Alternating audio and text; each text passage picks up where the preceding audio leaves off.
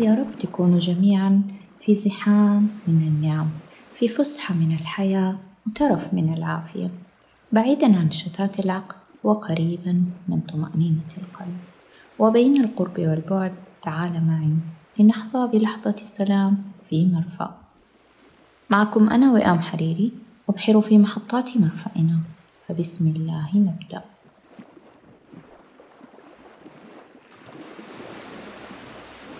حياتك نتيجة اختياراتك. هو عنوان حلقتنا اليوم. تعرضت لصدمة قوية. خسرت في تجارتك. فقدت غالي. سرحت من وظيفتك. أصابك ما لم يكن في الحسبان ولم تجعله يوما في مخططاتك. لوهلة أحسست بماء حار. ينسكب من أعلى رأسك وحتى أخمص قدميك. وددت لو أن الأرض انشقت وابتلعتك بكامل قواك. أشعر بما تشعر به يا صديقي. أعلم أنك تصارع من أجل التقاط أنفاسك. أعلم بأن خفقات قلبك وكأنها تشق عن صدرك وتظهر للعيان. تمهل يا صاحبي. ربت على فؤادك. كل الأمور مغادرة. تمالك أنفاسك. خذ شهيقا عميقا. اسمح للأكسجين بالمرور على تلافيف دماغك. ودعه يأخذ حقه بملامسة تجاويف معدتك. ابدأ العد معي. واحد اثنان ثلاثة أربعة خمسة ستة سبعة. أطلق كل ما تجمع من ألم أو حزن أو أي مشاعر مزعجة مع ثاني أكسيد الكربون مودعا لها غير آسف عليها. أزفر بهدوء. وعد معي. واحد. اثنان ثلاثة أربعة خمسة ستة سبعة. الآن وبعد أن هدأت أنفاسك وعادت معدلات نبضك للتعداد الطبيعي أو قريبة منه. دعني أخبرك أنك مخير ولست مسير. الحدث حصل وانتهى. والخبر الذي أفزعك حقيقة وواقع. لا تغالط نفسك. فما الحل؟ أكمل معي وكن بخير. أنت الآن بين خيارين وهنا نذكر نظرية للدكتور ويليام جلاسر والتي أسهب في شرحها وتوضيحها باللغة العربية الدكتور بشير الرشيدي في كتاب 11 خطوة عملية لتختار حياتك. بإمكانك قراءته للاستزادة. ملخص النظرية يقول أن الإنسان لديه خمس احتياجات: الحاجة للقوة، الحاجة للبقاء، الحاجة للانتماء، الحاجة للحرية، وأخيرا الحاجة للمرح. لو اختلت أو نقصت واحدة من هذه الاحتياجات عند الإنسان حيبدأ تلقائيا بالبحث عن إشباع لهذا النقص في العالم الخارجي. حاجة القوة مثلا لو كانت ناقصة عند الإنسان تلاقي يكملها بالاهتمام بنظرة الناس له. يلبي طلبات الجميع يسعى لإرضاء القريب والبعيد. في قاموسه لا مكان لله.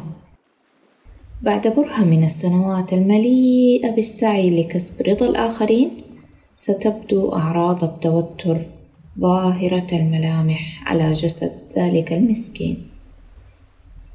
سيشعر بالصداع والضيقة وأحيانا آلام مبرحة في مناطق متعددة من الجسم. وربما ظهرت على علاقاته لأنه سيتوقف فجأة عن تقديم التضحيات المستميتة. هذا سيناريو ربما تكرر من حولنا سواء في محيط العائلة أو العمل أو حتى الأصدقاء. وربما كنا أنا أو أنت صديقي المستمع. ضحية هذا السيناريو يوما ما. هنا أريد القول بأن الحاجات الخمس موجودة عند البشر كلهم ووجود النقص فيها وارد عند الأغلبية حسب دراسات أجريت ودونت. يكون النقص إما بسبب تربية في الطفولة أو مواقف في المراهقة وأحيانا تغيير أفكار بعد النضج. لكن الاختلاف في الموضوع بين الأشخاص وتصوراتهم في إشباع النقص وهنا يكمن الاختيار. وعلى أساسه تتغير مسيرة حياتك.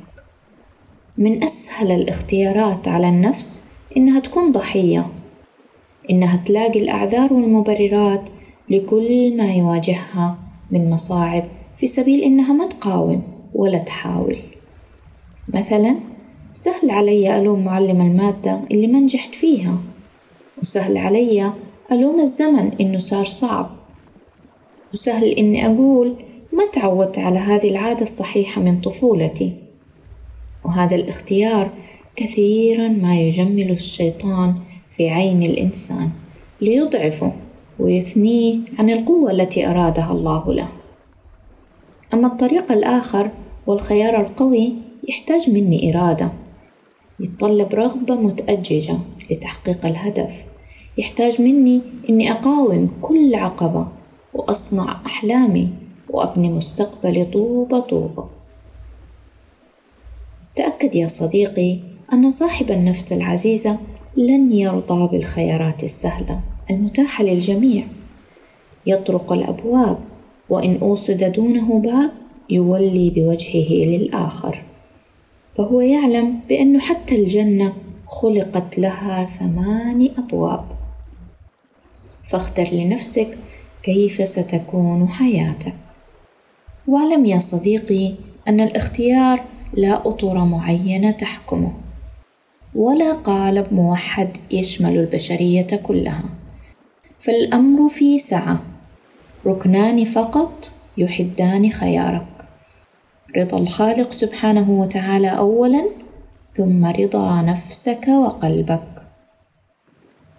أنت لما تكون في موطن اختيار بين أمرين أو أكثر أتأكد إنه ما يحكمك غير رضا الله عن هذا الخيار ثم رضا نفسك فقط.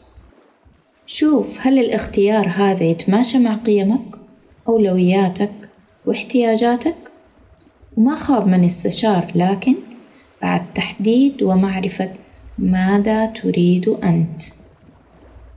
فلا المستشار ولا الصديق ولا القريب سيتحمل عنك عناء الاختيار الذي لا يناسبك لمجرد أنه من وجهة نظرهم وحسب احتياجاتهم اختيار مناسب. الأهم أن تشعر من داخلك بالرضا عن اختيارك الذي شاء الله أن تكون فيه وقررت أنت أن تختاره. فمثلا اخترت وظيفة معينة وتشعر فيها بالضجر. احذر أن تستمر وأنت تردد كلمات التذمر. إما أن تؤمن بأنك هنا برغبتك أو غادر. لأن الدراسات أثبتت أنه مجرد ما أقول أنا في الوظيفة الفلانية مجبر عليها ما كان ودي أكون فيها. تعب إرهاق وإنت مستمر. بتأثر الكلمات على نفسيتك وجسمك تأثير سلبي. والصحيح إني أقول الوظيفة متعبة ومرهقة لكن أنا اخترت أن أستمر فيها لفترة معينة أو لتحقيق هدف محدد. مجرد تغيير الحوار مع نفسك حتحس بالفرق في الشعور الداخلي. ولتنعم بالسلام والهدوء كن مؤمنا باختيارك. واعرف أين أنت وماذا تريد. واستعن بالله وتوكل عليه وامض بمعيته.